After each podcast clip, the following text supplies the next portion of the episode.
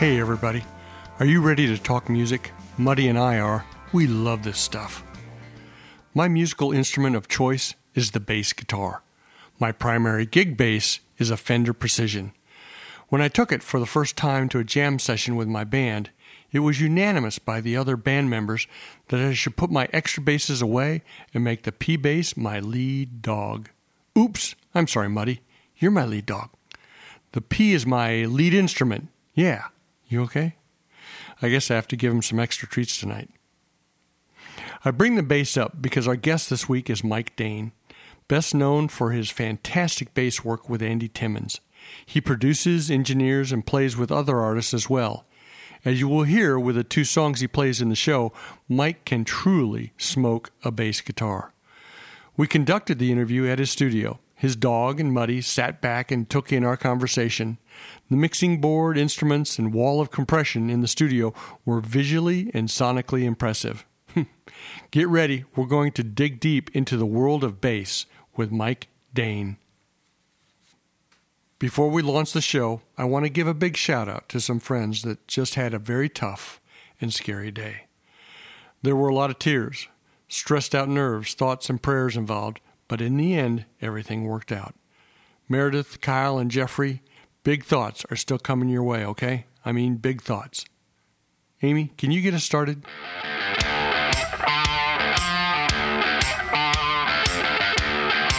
This is the Dogger and Muddy Music Show. Listen up.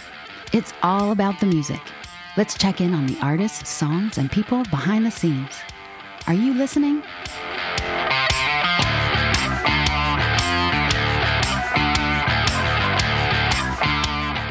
being a bassist, I can truly tell you, campers, that Muddy and I are in a candy store, Mike Daane's home studio. Sitting right behind him is, is a big mixer. There's Fender jazz basses, a Godin jazz bass. There's all kinds of pedals and amps. I'm sitting by the compressor wall of fame here. I am excited to have my first bass interview, bass artist interview with Mike Daane. Mike is best known for his touring and recording work with Andy Timmons. But he's been the right hand man to several artists over the years Sara Hickman, Carmen Menza, Sparrows, Vanilla Ice, Simon Phillips, one of my favorite and most intricate drummers, and, and many, many other artists. Hey, you started out a little different from most bass players. You didn't walk into the first jam with your friends as the weakest guitar player, thus being delegated to play the bass. I, I, would assume you grew up in a musical family, but tell us through your early journey into music. Didn't really have a musical family, actually. There was a piano in the house. When I was about five or six, I would hear something on the radio or a song I was playing on the little record player, and I just tried to plink out the melody, and it became very natural to me. I just started figuring out songs on the piano and Without um, music? Yeah, no music, just all by ear. I just uh, started finding my my way through that. Eventually picked up saxophone when I was in fifth grade. Right. And once again, I was not very good at reading music, but because of my ear, uh, I would listen to the guy next to me and just play what he was playing. Really? He, yeah, he would learn how to read. And then I, uh, I, had I had this great band teacher. I think his name was Jack Horner. I'm, it was Horner, but I can't remember his first name. Little Jack Horner. Little Jack in... Horner. I was playing along one day, and I wasn't playing exactly what the guy next to me. I was playing a harmony, just something I heard in my head that might have sounded cool. Ooh. Against what uh, the guy next to me was playing. He stopped. He goes, "Mike." I go, yeah, I don't know what you're playing there, but it sounds really good. So keep doing that. He he wasn't mad at me. He wanted to encourage that's yeah, that's unusual. Yeah, the the improv aspect. He would give me solo spots. Really? Where um, it, you know, when they have a concert and so they, they'd have a little section and just maybe a blues progression, and I would just you know take a few bars over that. And this is when you were 10, 11, 12. Yeah, yeah. I was about in fifth and sixth grade. So he he really encouraged me. To this day, I think that was a big factor in me wanting to keep going. You know, because I, I was getting uh, really positive feedback. That's nice because a lot of instructors, this is the way we're going to do it.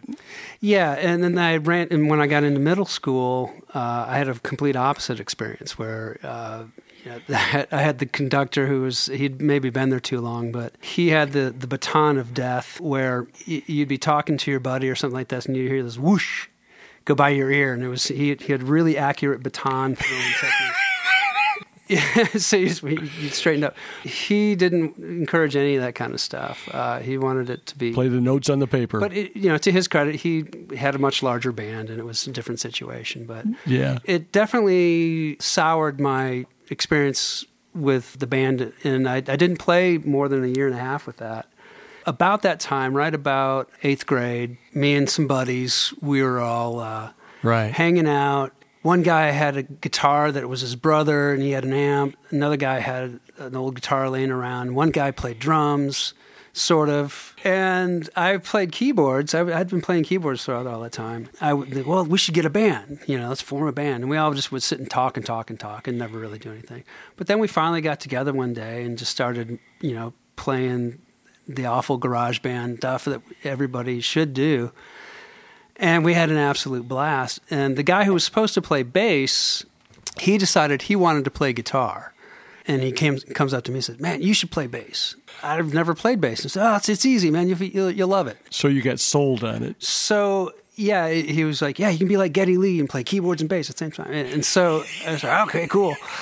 So I ended up starting uh, taking bass lessons up at the local music store. That was that was that was it for me. I just I fell in love with the instrument, the role it played. I think the first song I learned was uh, "Twist and Shout." You know, sure. the Beatles version. Yeah. We did a lot of early Beatles, you know, bo do do do do do do do do, and I was like, oh, that's so cool. I love the way that right. works against uh, you know what the guitars are doing and the drums and the way it fits in. I just it just well, McCartney was pretty amazing at what he did. It was a great starting point. Yeah, yeah. just let's learn from one of the best. Yeah. and uh, he's one of the most melodic, uh, right, and great tone, everything, and yeah, it was a good start. And throughout high school, that was uh, we had that basic lineup, and we had a few different changes and.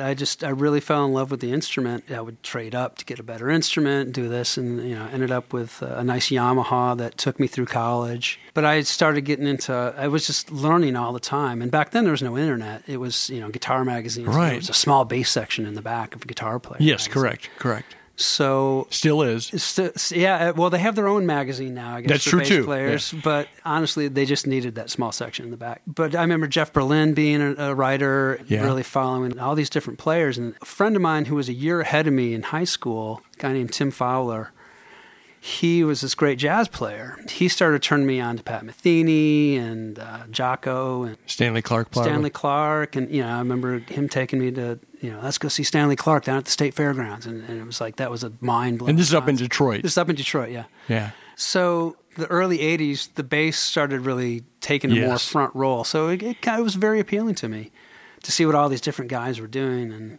but yeah, uh, Tim he formed a little jazz band in high school, and he wanted me to play in that. So he he made me a mixtape of songs to learn, and kind of blew my mind that you could do all these different things with these instruments and these sounds and these chord. You know, these are not just four or five chord changes; these are a lot more complex, to say the least. Being a year ahead of me, he was going to go study uh, jazz, and he w- went down to North Texas. He's like, Mike, you got to come down. You're going to love it came down in the middle of winter uh, in Detroit in January. Spent the weekend with Tim, and people down here were wearing shorts and tank tops, and I was. Uh, you were sold. I was sold, and Denton itself was just—it's such a great little town in itself. It's a great college community, yeah. and and I, I, didn't even bother applying to other schools. You know, I uh, had some friends who were going to Miami and Berklee. And that's so really, you so you were committed to music. As, I was. As, I really wanted. Yeah, I'd, I'd known since I was a kid that's what I wanted to do. Interesting. Seemingly came very easy to me. Uh, the reading was still never that that part of my brain is still probably my weakest por- uh, musical part. And but I assume North Texas that that was kind I of a required had, thing, right? Yeah, no, was, that was my thing where I had to really, uh, you know, step up to the plate. It was never my uh, it was never my forte by any stretch. You know, I, I was going through some some old crates of, of, music stuff that I had from college. I was trying to find my my youngest son is uh, playing upright now, so I was trying to find him some solo pieces. I was going through some of my old notes, and I was like, "Oh yeah, I used to actually know how to do all that stuff." You know, I, I could read, I could dissect a Bach piece, I could do all that stuff. And wow! So at some point, I learned something. If I had to do it now, it might take me a little while to remember. So now, somebody told me once I don't know if this is true. You can confirm it or deny it. That when you show up at North Texas, sometime they'll ask you, "What's your instrument?" and you'll tell them, and they'll say, "Well, by the way, you're now going to focus on this instrument." Did did that kind of a thing ever happen to you, or were you a bassist from the day one when you walked in there? Well, they didn't have an electric bass program, so I had to start playing upright. Okay. And so it was I was studying classical uh, upright. So that was that was an adventure as well. I had taken a few lessons in, in high school, you know, because I knew I would have to start playing upright. Uh, but I had a lot of catching up to do, and Right. it was great though. I mean, upright. That's the key to bass. I mean, if you can if you can manage your yourself on an upright bass, everything else is kind of butter Really? because of the acoustic nature of the instrument, you're learning how to bring the most tone out of an acoustic instrument. And and I started playing a lot of jazz uh, as well, Sure. just because uh, that was my uh, my interest was to study jazz at North Texas. So as soon as I started getting getting around on the upright, all of a sudden, like I found out that everybody needs a, an upright bass player at a jazz school. I, I was in like 11 combos my second year. I mean, I was playing with everybody. I was playing 11 hours a day. And, you know, fingers. You'll get you'll get good You get that. good like that. Yeah, it's amazing. 11 something hours. over- yeah, I mean, it was it was kind of insane. Along with all the school stuff I was doing, I had all these outside small groups that I was playing with, and and I wasn't great, but I was good enough. And then with all that experience, I was getting better at upright and on a weekly basis. uh, yeah. yeah. But the the strength that you get from playing upright, I mean, it's a physically hard instrument Right. uh, to play. And so you learn how to maximize your technique for efficiency, to get the most out of a note, you know, loudness, Without giving yourself carpal tunnel. without tunnel. without really yeah without that's a, a huge issue as well but then i you know after playing upright for a while i'd go back to electric and was like oh this is nothing i could play it standing on my head but it was really great to get that experience and bring that into electric as well because it informs the way that you get a tone right. like a lot of a lot of players are just they just kind of play. They're not really thinking about how what parts of their fingers to use to get a certain tone Correct. and to bring out the most of a note. One of the things that I did, uh, there's a great player out of Fort Worth. You might know him, uh, named Drew Phelps.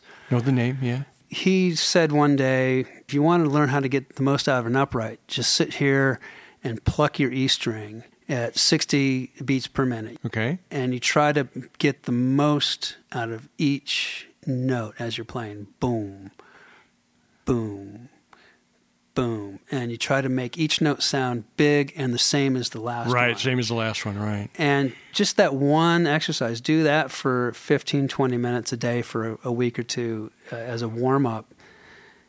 Your tone, the, the tone that you're bringing out of that instrument, you can apply that to everything else. It just it informs your ear, it informs your technique. So that's one of the, I get students. First thing I tell them is go start upright, get some lessons, start playing upright because it will improve every aspect of your ear, your musicianship, and your play, your you know even if you end up just playing electric bass, it's going to improve everything about your electric bass. Absolutely. You know? Yeah, and you're, it's it's fascinating. You're talking about the yeah, different parts of your finger, and I think it's Nathan East. Uh, Mm-hmm. People you out there may know him from playing with Eric Clapton for long, but I think he has long fingernails so that he can get a different kind of a tone and a sound too. Right. I keep one part of my index finger a little bit longer on the edge for doing false harmonics and for times when I want to just get a little click out of a certain note. Me So up. I can so I play with the pads most of the time on my fingers. Right. But every once in a while I want to dig in, so I keep a little bit of edge on this one nail. The nuances of playing the bass, nu- absolutely. Nuances that most people don't. I mean, I, I go I go down rabbit holes.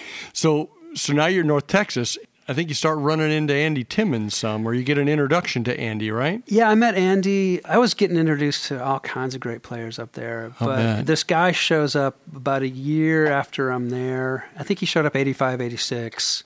He was playing in this band called Brinker, and they'd play locally. I kept hearing about, oh, you got to see this guitar player. You got to see this guitar player. Right. And so I finally went down. and They were playing at the Rock Bottom Lounge, I think, up there, and and there it was. I mean, I was just like, okay, that guy is the package. He's he's got everything, and had this phrasing, tone, musicality. He had all the jazz and classical in there as well, but he used it in a rock format. that was that was the edge, and that's kind of it was funny because I had this idea in my head. I want to learn all these things, but I was a rocker at heart. You know, I, Right. I grew up on the Stones, Who, Zeppelin, and then I in high school I was really into punk rock. I was way into the Clash and. Sex But all your education sounds like was jazz, so you're here, you're So- you're getting deep into music theory So, and all that yeah, stuff. Exactly. Yeah, I wanted to I wanted to learn as much as I could, but to take and apply that more in a rock fashion moving forward. Here I saw this guy doing that. So I didn't meet him at that point. I only met him it was a couple of years later at a jam session. The Brinker thing had fallen apart. He had talked to our, our mutual friend Rob Wexler, who played violin, but he hosted these uh, ja- jam sessions at his house. and he was looking for some players to, to play with to maybe form something new. I got invited to one of these jam sessions because of our similar. We you know we're both kind of from the Midwest. He's a little bit older than me, but we grew up on the same radio, basically. You know, music that we were listening to, the same bands that we're touring through. So there was a connection there as far as a mutual interest in music. We like all the jazz, we love all that, and the classical. It's it's amazing but we wanted to, to play it in a rock format. So we had this jam session, and it was for I, I don't know how Andy felt about it, but it was amazing for me. I I, I had a connection, Yeah. and so I guess he I guess he thought that was I did okay. So because we, kept playing together, and we would get together and like learn a couple of songs. Uh, you know, Satriani had just come out at that point. Yeah. Eric Johnson. You know, you could just get the cassette tapes of Eric Johnson at that point. Uh, he hadn't put a record Cassette out tapes. I love it. So we were we were learning all this material, and, then we would just jam, and we'd try to find you know we just call up a drummer, and we go set up out on Fry Street. In the, there's a place called the Zebra that was shop up there, and they'd give us an extension cord, and And you'd be playing on the street. and we just play out in the street. We would just jam, and Well, there'd be about 50 people hanging around us, and you're just kind of hanging out on Fry Street, and back in the old Fry Street days. We just had a lot of fun back in that, that time, and then we eventually started booking a show. We uh, started doing working with Mitch Marine, uh, the drummer, who was in Brave Combo at the time okay. And one of our favorite drummers to play with. Just his an amazing energy. We would just kind of book a gig and we'd play half jam, half rehearsed material. It kind of blew up pretty quick. We started within that year in 88, 89, selling out these little rooms, you know, three, I'll four hundred bet. people. I'll bet you were. That was the beginning of the Andy Timmons band. Shortly after that, he was offered the gig with Danger Danger. Oh. He he had just hooked up with Kramer Guitars, and they were looking to get him with a with a national act at that point, so they could, you know, they, they knew they had the guy, they had their Tiger Oh, Woods guitar, you know, but Okay. they, they needed to get him on a on a bigger stage, and he and Andy wanted to get on a bigger stage at that point too, and this band out of New York, nobody had heard of yet. Uh, they had they had just signed a deal with I think Epic, so he went out there and he uh, did that for about four years, I think. But in between that time, he would come back. We would do a, a reunion gig, I guess. Okay. Uh, it, book a show up in Denton or in Dallas. And we'd also book some studio time. Uh, he was writing some songs, and we'd go in and we'd record two or three songs. After about three years of that, he finally moved back to Dallas. Hey, Sasha. Sasha and Muddy are in the other room, Yeah. enjoying the uh, enjoying the conversation. And we decided to you know let's hey let's keep the trio thing going we've got we had collected about an album's worth of material over that time we mixed and mastered all that and put out the, the first Ear X-tacy record I love it. so Now, playing in a trio is a way different from playing in five, six, seven piece band. As a bassist, you know, this brings up James Gang, brings up uh, Cream, you know, Sure. a lot of different three piece bands, in a sense, Led Zeppelin. What's your role in a three piece versus your role in a five piece? Does it change oh for a bassist? absolutely absolutely and it's it took me a while to figure this out you know in the early days i figured i had to play more notes to fill up that space you know because there's maybe not a keyboard player or another guitar player In a three piece, right? In yeah. A th- yeah, in a three piece, it's just guitar bass drums, which gives you a lot of freedom. right. How do you use that freedom? And so I was, you know, in the early days, it was like, yeah, let's play fast and a lot of notes and, and fill up. That's how you fill up space. When I would go to record, it's like, okay, that doesn't sound very good. I need to just slow that down and play bigger notes that sound good. and I equate it to the role I see as the bass. Okay, I'll, I'll give you my uh, my metaphor for bass. Please. If you imagine a large body of water, Okay. that's the bass. Now, let's say there's uh, some waves coming in. You got these nice rolling waves, and that's that's the drummer that's pushing the water and creating. You know, the bass and the drums are creating these perfect curls. Okay. And if you're doing it right, then everybody else can surf on that. Oh, I like that. I like Um, that. Never heard that one. So I, I really like a big, fat, wide sound uh, when I'm playing.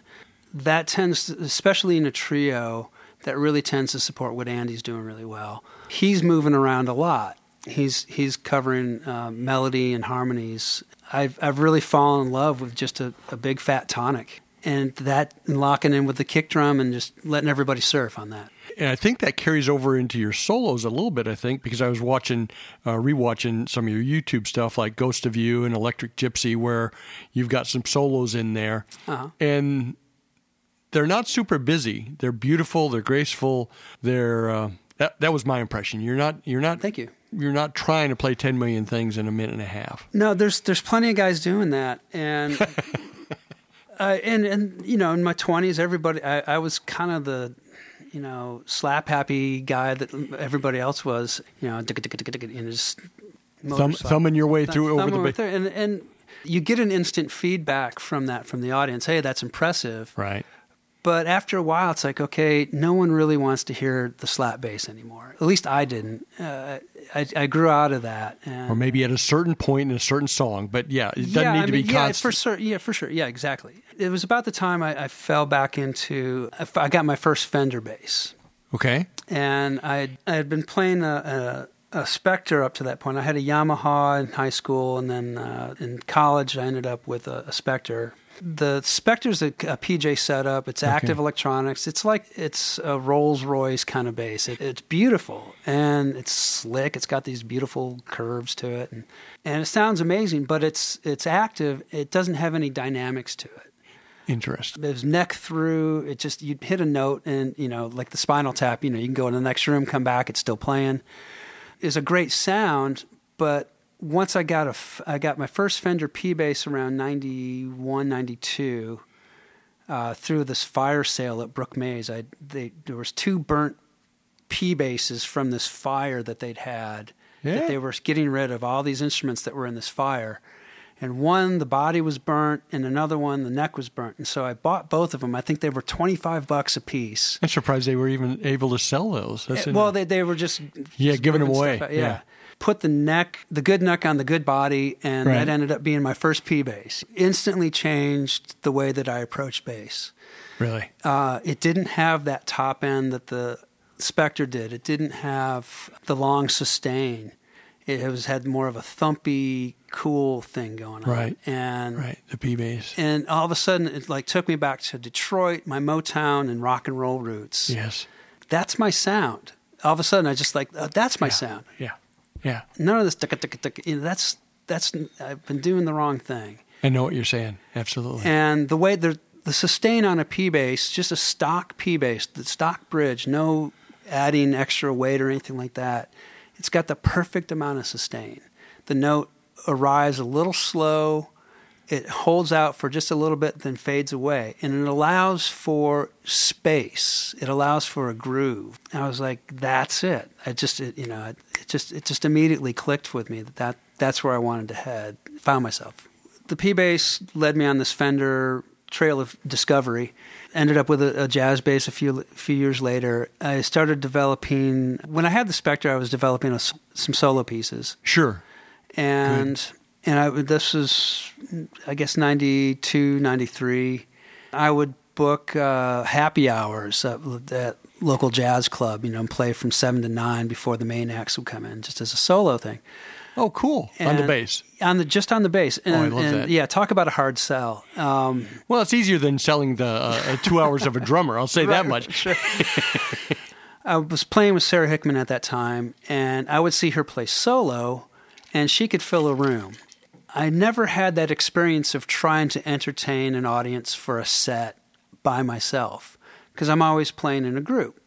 I wanted to I wanted to try to push myself to do that. I was not gifted with a with a singing voice, unfortunately. Amy Cornell could maybe help you, you know. If you yeah, no, she, I need to start taking lessons from Amy. She's done wonders with my kids.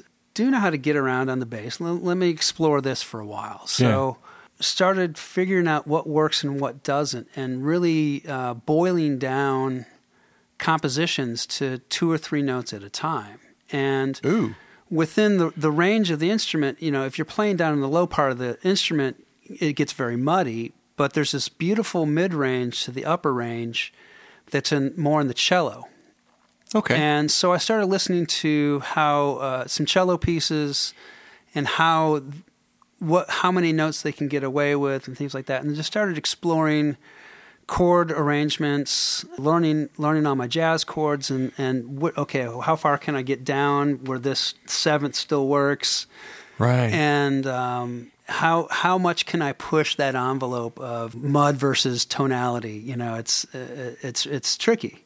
That's this tone quest that I've been on is, is trying to find that sweet spot of of tonality. You promised me you'd play some music for us, which is fantastic. Do you have something in mind that you could yeah, play I for can, I us? can give you a good example of that. Uh, All right. It's a, it's a piece I play with Andy. It leads very well into one of our songs uh, called Electric Gypsy. It's in the same key.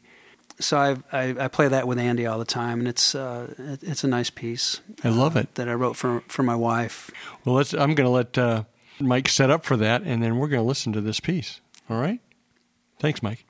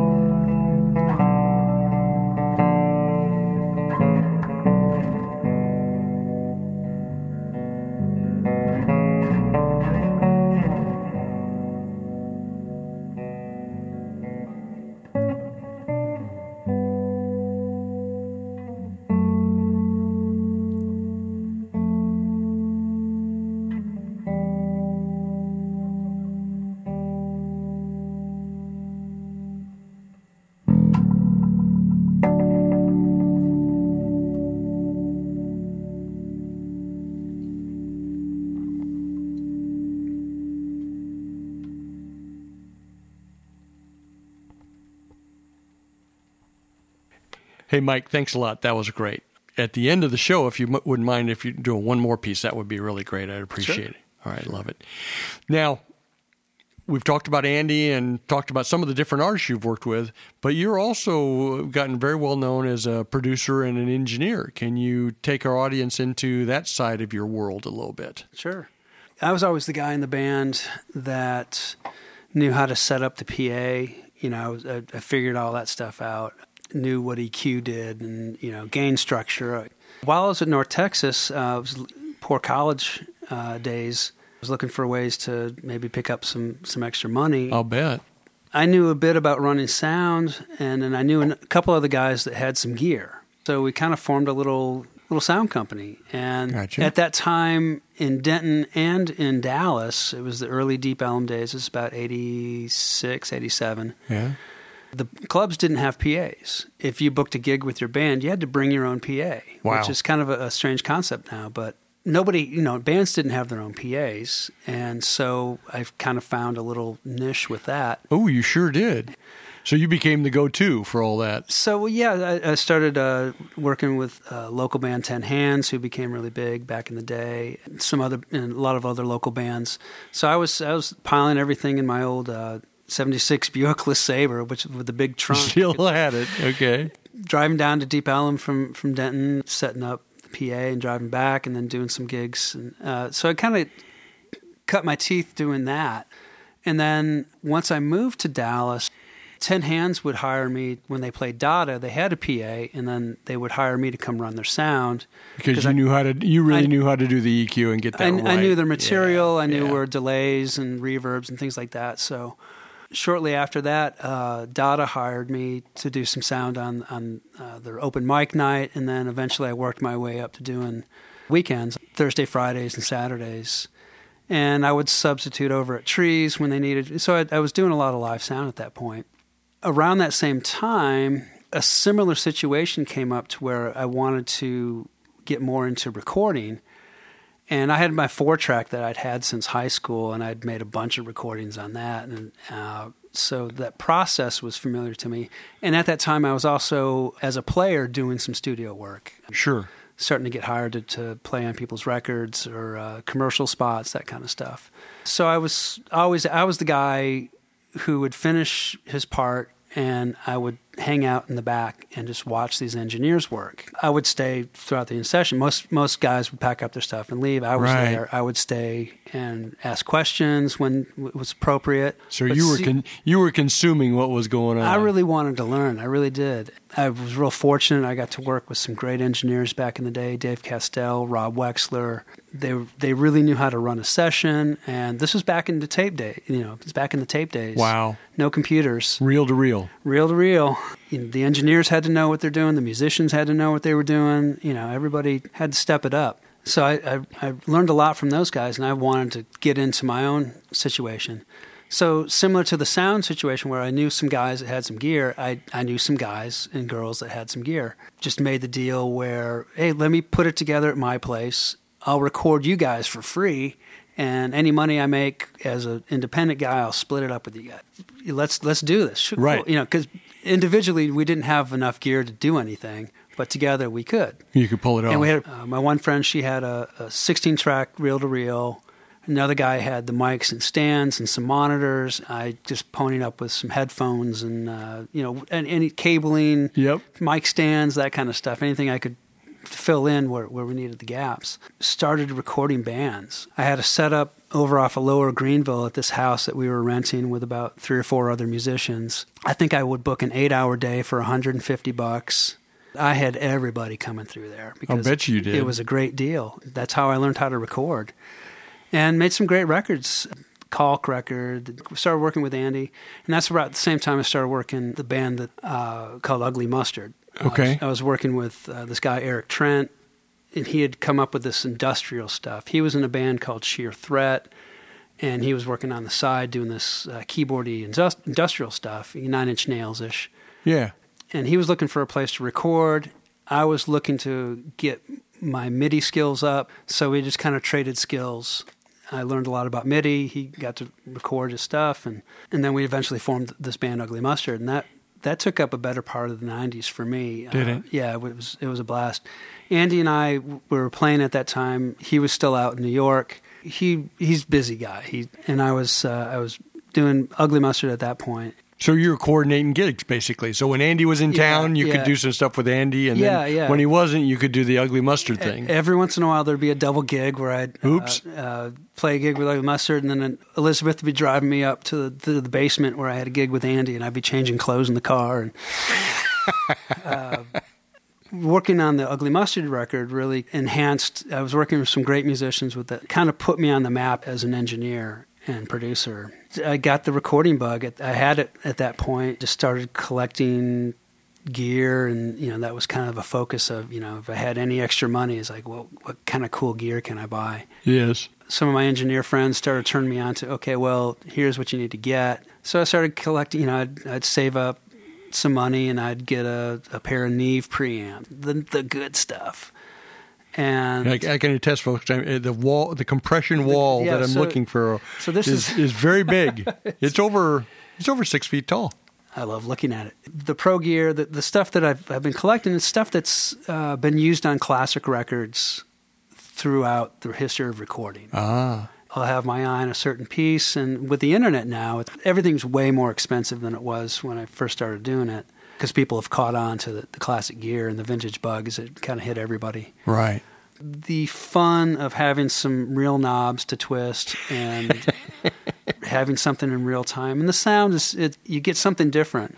This could be this could be another discussion for uh, another few podcasts. The digital versus analog, all that yes, kind of stuff. that whole But battle. Yeah, let's save that detail battle. yeah, But it's uh, for me. I learned how to do everything in the analog world, and I eventually, you know, my studio, as like everybody else's, I started moving more and more to computers. right. I found I was having a lot less fun.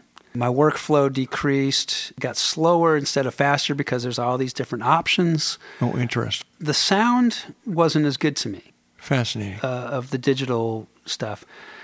And so when I started putting this version of the studio together, I wanted to kind of go back in time, but in the right way. I mean, you have to have digital, but I wanted to have some knobs to grab and twist. Instead of mixing with a mouse, I can grab a fader and turn. Okay, I need to turn the kick drum up. Okay, I just turn. I reach around and I grab this fader and I Right. turn the kick drum up. Or it needs a little more top end. I just grab the EQ. For me, that's my workflow. Yeah. I like working like that. I get that instant thing instead of paging through something and finding the kick drum channel and moving the mouse. Oh, nah, that's not quite. Yeah, I listened to it a few times. It's actually slower and more inefficient to me in my workflow to do it that way. right. There were all of my favorite records were done before the digital age. Audio wise, you could hear the difference. There's absolutely a difference. One of the things that is popular now, they record everything flat into the computer, no compression EQ. because they'll play with it once they get it in there. they'll play with it later. They add all these plugins, and they sit there and they play with the plugins, and uh, and it's not, they get a great result. It's not a bad result that they come up But with. But it's not real. Yeah, there, there's that. But to me, the bigger issue is it all sounds the same because Okay. everyone's using the same plugins. Now, you know, the difference between if you're plugging into an amp and you've got some pedals, if you're plugging into a computer and doing the same thing. Like your amp and your pedals and just the cabling you're using and the, uh, uh, the what tubes do you have in your amp and how Right. was is your electric current a little hot so maybe your amp's running a little different. All these little variances that make up a unique tone Right. uh, and putting a mic in front of it. What kind of mic you're using? How far is it Yeah. away? Uh, What part of the cone are you doing it? All these things play into a unique tone. Whereas if you're plugging directly into a computer, you don't have those options. And Yeah, that's it. That's it. Most of the music you hear now is done in a similar fashion. But that's why there's the uniqueness to the recordings that were done before the digital age. They just had what they had, you know, good, bad, or otherwise, that's what they had. There's a character to it, there's a warmth to it, there's a sincerity to it that I think is getting mixed out. But I have my reasons for, for running this gear. It works for me. Like I said, I like looking at the VU meters popping up and down. So, who are some of the artists that you're working with right now? right now still doing a lot of stuff with andy we did the last uh, i engineered the guitar and co-produced uh, resolution which Right. that was the first time we'd worked together on a record with me as an engineer Okay. and a co-producer from there, we've done a couple of records since then. I kind of have Andy in mind when I'm buying specific gear, knowing he's kind of stress tests everything. He's got an amazing ear. We get very, very detail oriented. I'll bet you do. Uh, so we, we spend a lot of time just chasing down a guitar tone that's going to work for a section of a song. For me, it's a blast. I like I like chasing those those rabbits and get that tone just right. And get get it right from the start. You know, I mean, I have all this great gear, but it's really it's it's out there that I get the tone. Yeah. You know, and then you can massage it a little bit with all this stuff. Get it right from the source. That's an old school way to do things, but it yields a much richer result. Good players with good instruments will beat out any plug-in any day of the week. Right. So this has been great, Mike. We've covered a lot of ground.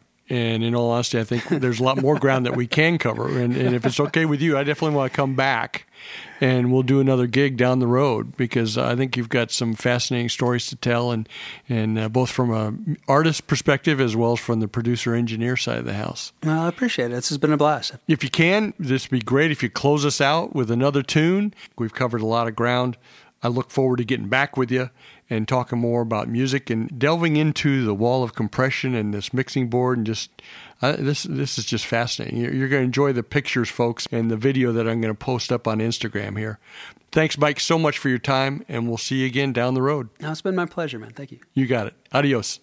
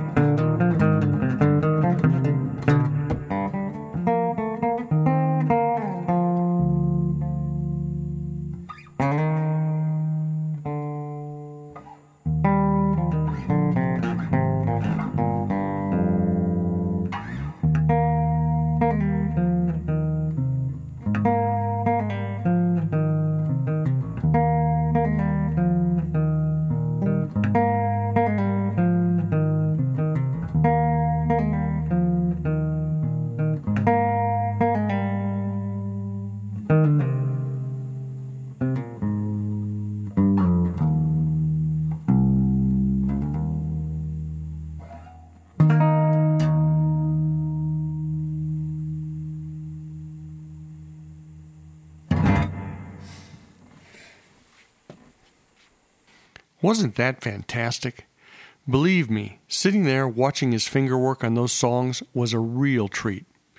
His playing was inspiring, while it definitely did some level setting for me on the skill set of a professional musician versus a weekend warrior like myself. you may have recognized that last song. It was Mood for a Day by Yes. The musical piece in the interview he wrote for his wife Elizabeth and is used in Andy Timmons' song Electric Gypsy. He actually named the song Elizabeth One. That was an in depth interview. I learned a ton. He even took notes. Hey, be sure to pick up one of Andy and Mike's albums Resolution, That Was Then, This Is Now, and any of their other great cuts.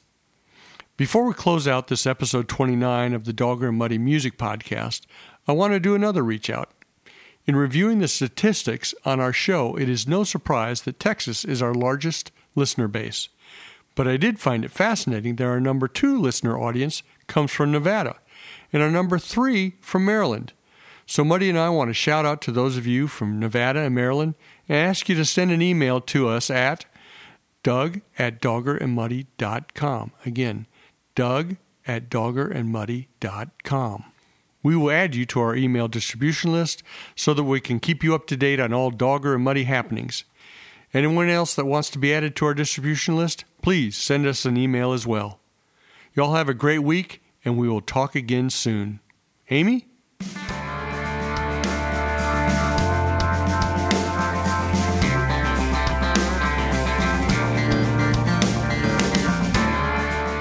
For ongoing updates, follow Dogger and Muddy on Facebook, Twitter, and Instagram. Till next time, adios.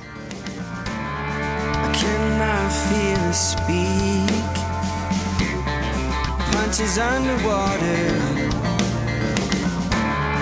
drifting in the open sea. Or is this a dream? Cannot see or believe. To trust is to falter, and to take is to receive. Is this a dream? I won't